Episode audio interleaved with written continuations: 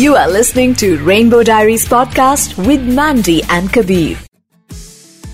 So, Rainbow Diaries with Mandy and Kabir, which is India's only LGBTQI show. It's a podcast. It plays in 11 cities, and okay. every week, you know, uh, we try to get different kinds of stories. And uh, it's it's it's a podcast that's on every music app, and it's loved by a lot of people from the community and otherwise. And like my own workplace, where people got aware of what the community is all about, to people who are literally doing jobs, who are guards all of our work makes you make videos i do my thing and we don't know the impact that it creates on people's lives and brains. So that's amazing. And you're doing a fabulous job at what you do taha uh, is with us on rainbow diaries trying to make people laugh and smile. And i think you're doing a good job so I, I, want to start with this that uh, you have three flags on your Instagram profile, which is India, Pakistan, and the queer, the rainbow flag. So uh, tell me about your bachpan. Like, how was your childhood? Why do you have all the three flags? Yeah, so I moved to Canada when I was nine years old from the United Arab Emirates, but um, my mom is from Bombay, my dad is from Karachi, Pakistan, and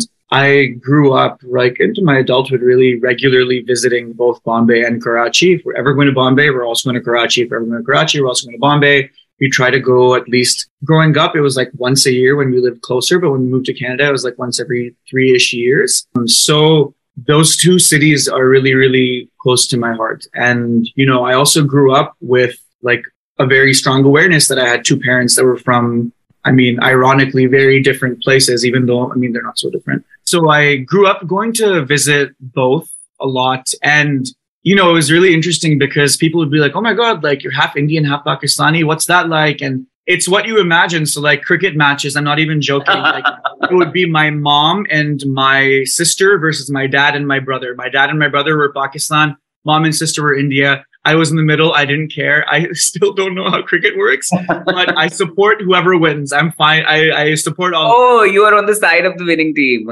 yeah, exactly. I'm I'm uh, irritatingly diplomatic. I think that's my whole. what is the difference? Because a lot of people now are moving abroad, right?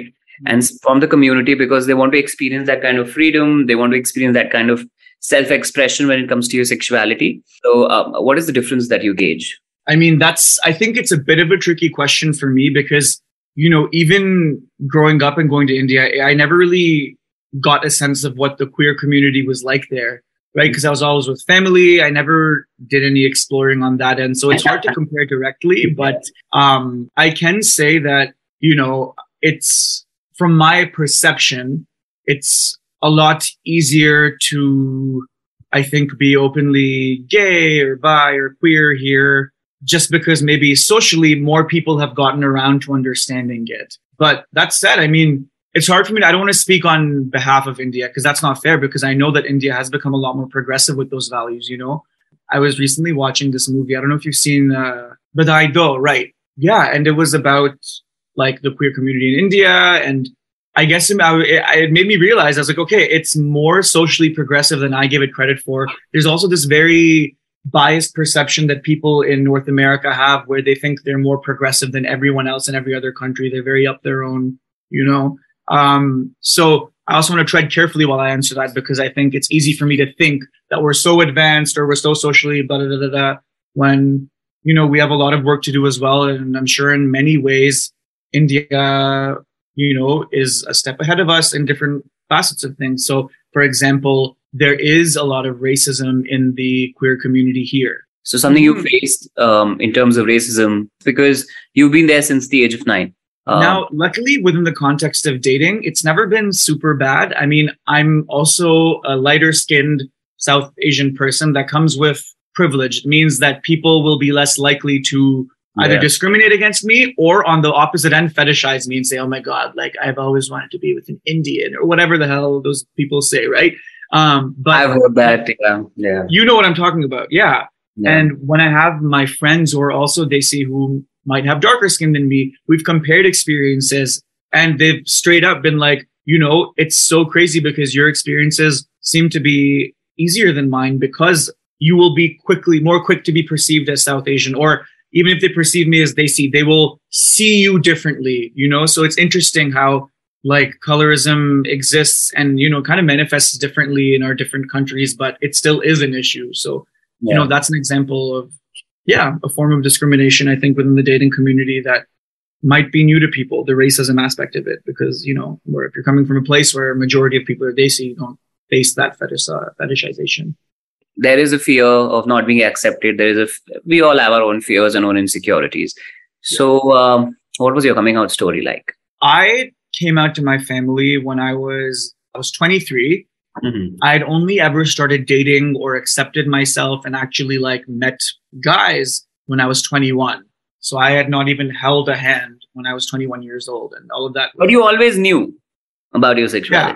Yeah, I knew subconsciously from the age of 13, 14, kind of repressing it, but then very consciously accepting it around maybe 18.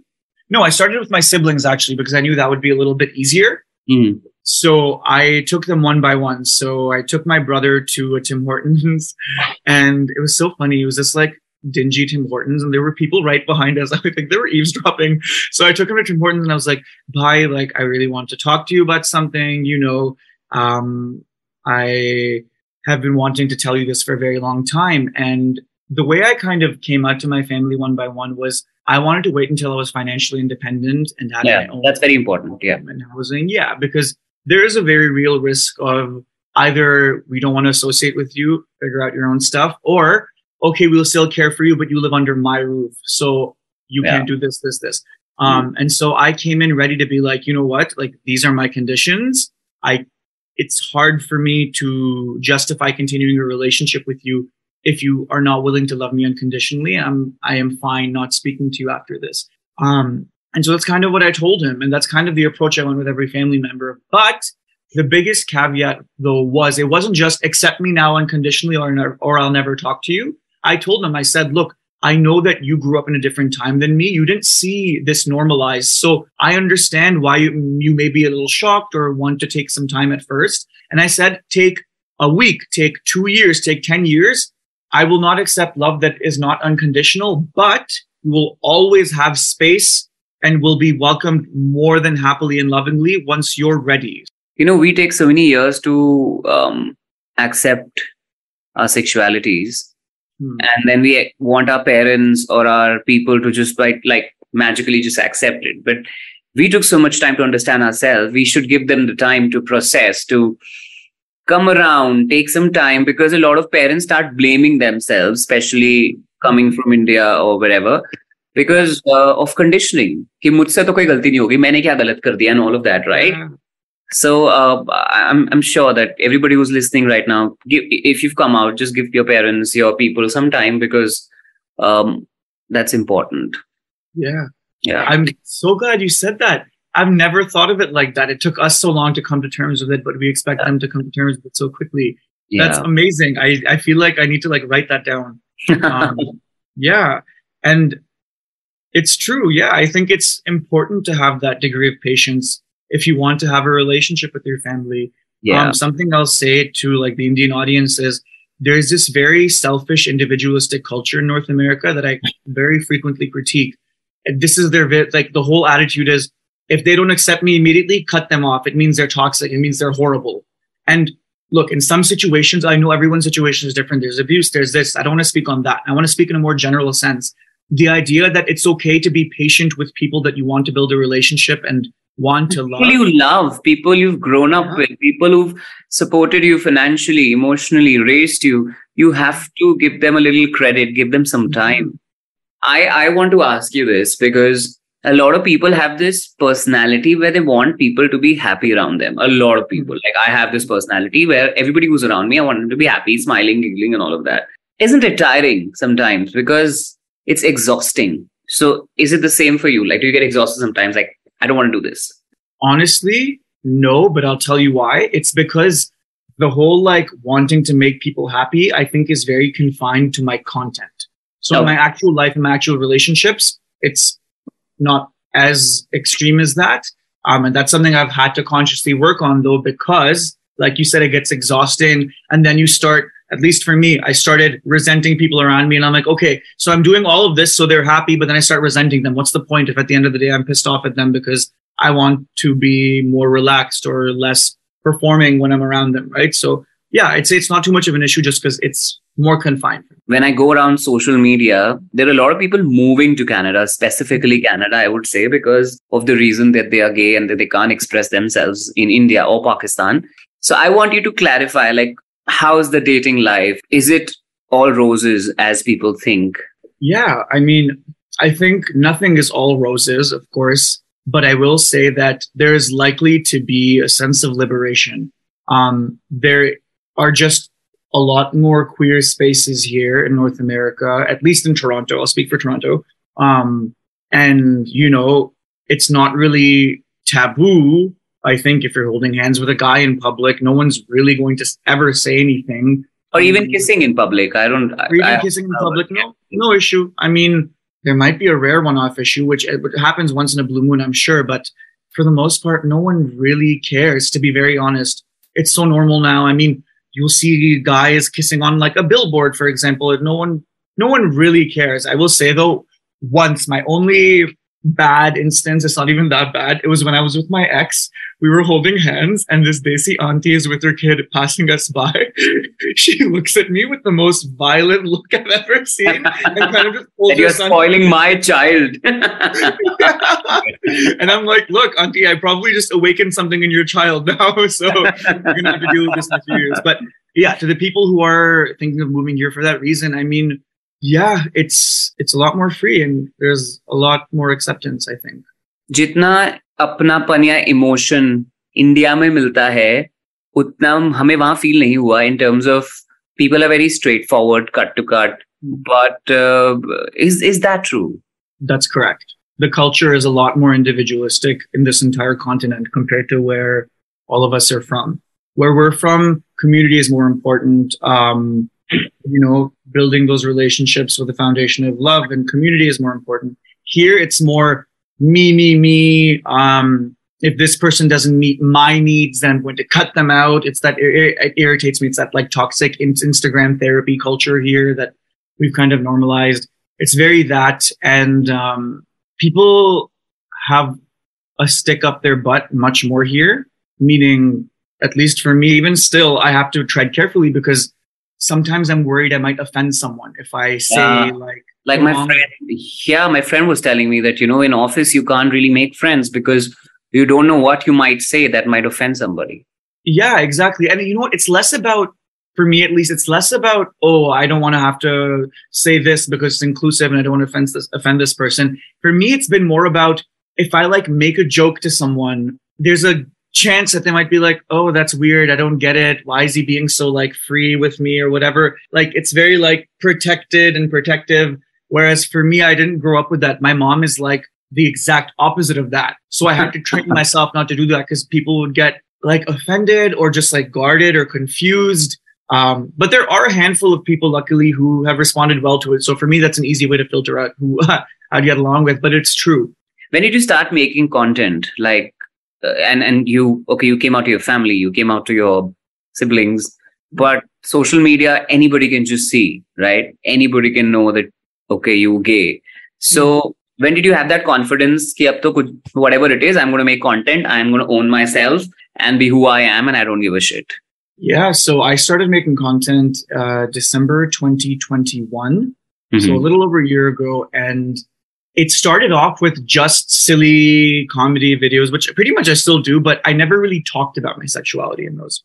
And then maybe a few months in, I was like, you know what? I'll mention it. I didn't really feel scared or intimidated by that point because it had been a few years since I was publicly out. And I was like, you know what? I, I, I wish I had social media growing up. I wish I just just saw someone, you know, who was like me. So I was like, I, I should. Like a role model. I think none of none of the people who are millennials had role models because hmm. even if you look at Bollywood movies, gay people are made fun of. Yeah. Like the comic character in, in the yeah. movie. Have you seen Dostana? Yeah.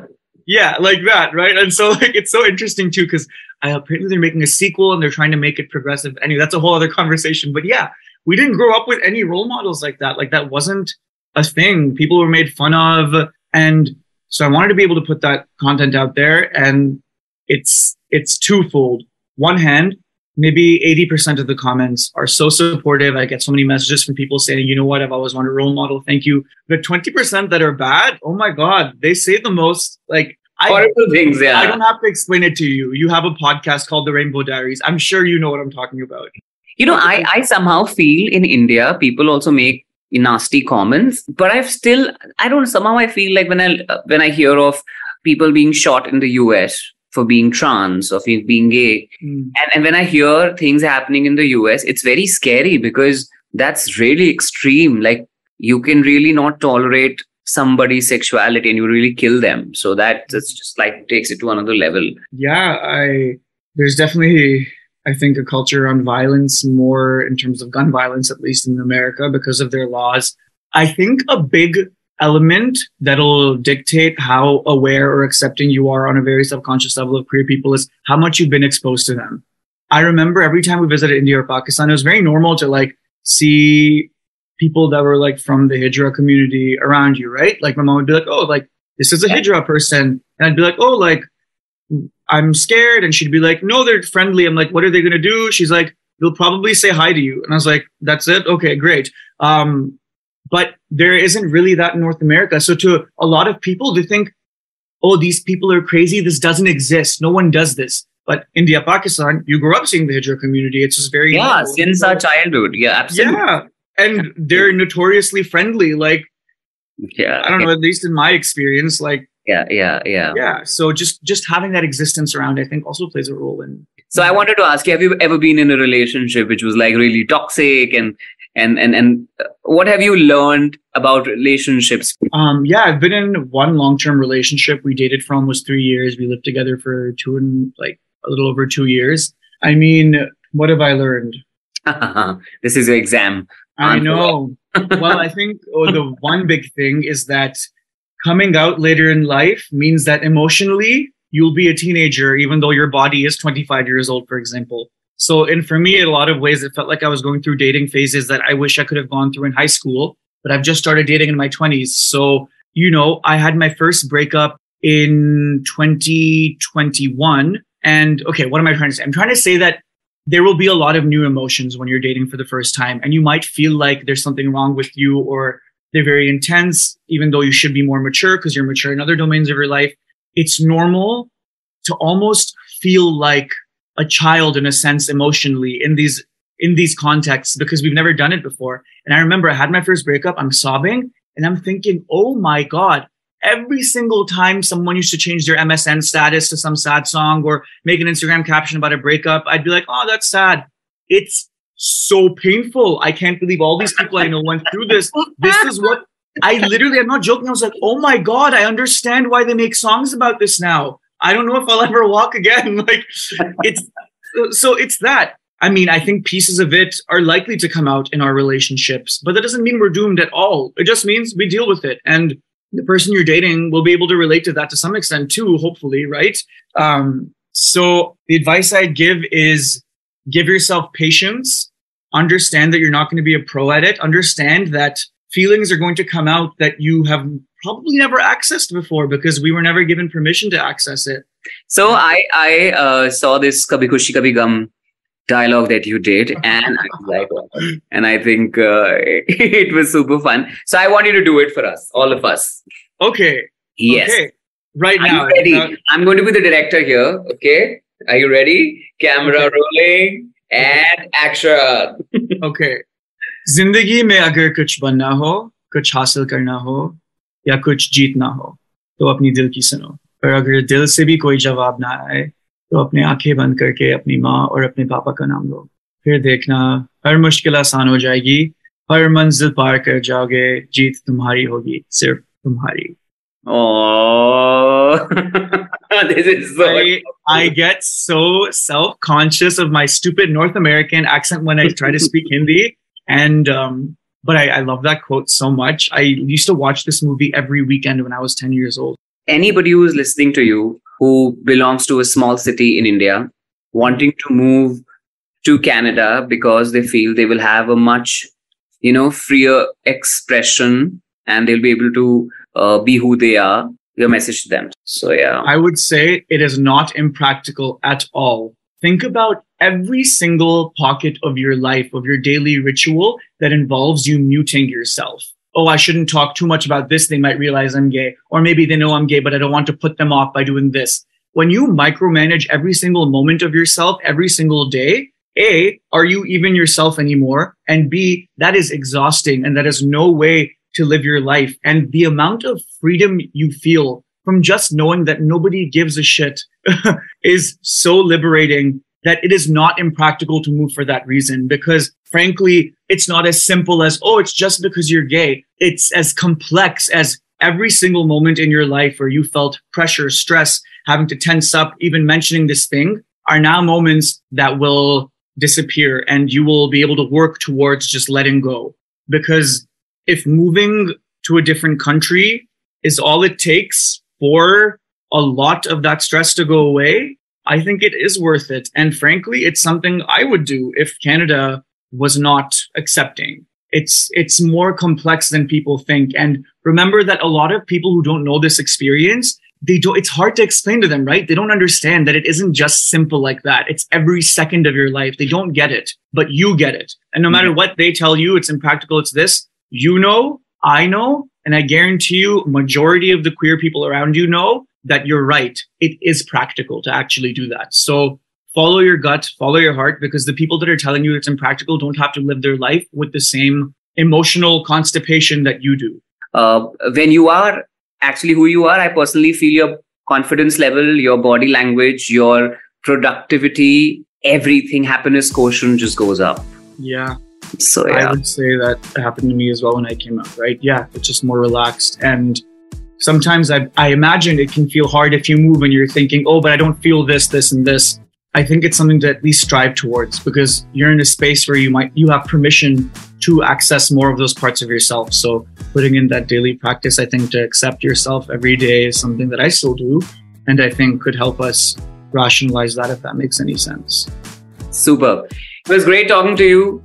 All the best. You're making fabulous content and uh, keep improving, keep living your life, have fun. Take care, have fun. Bye bye. Yeah, you too.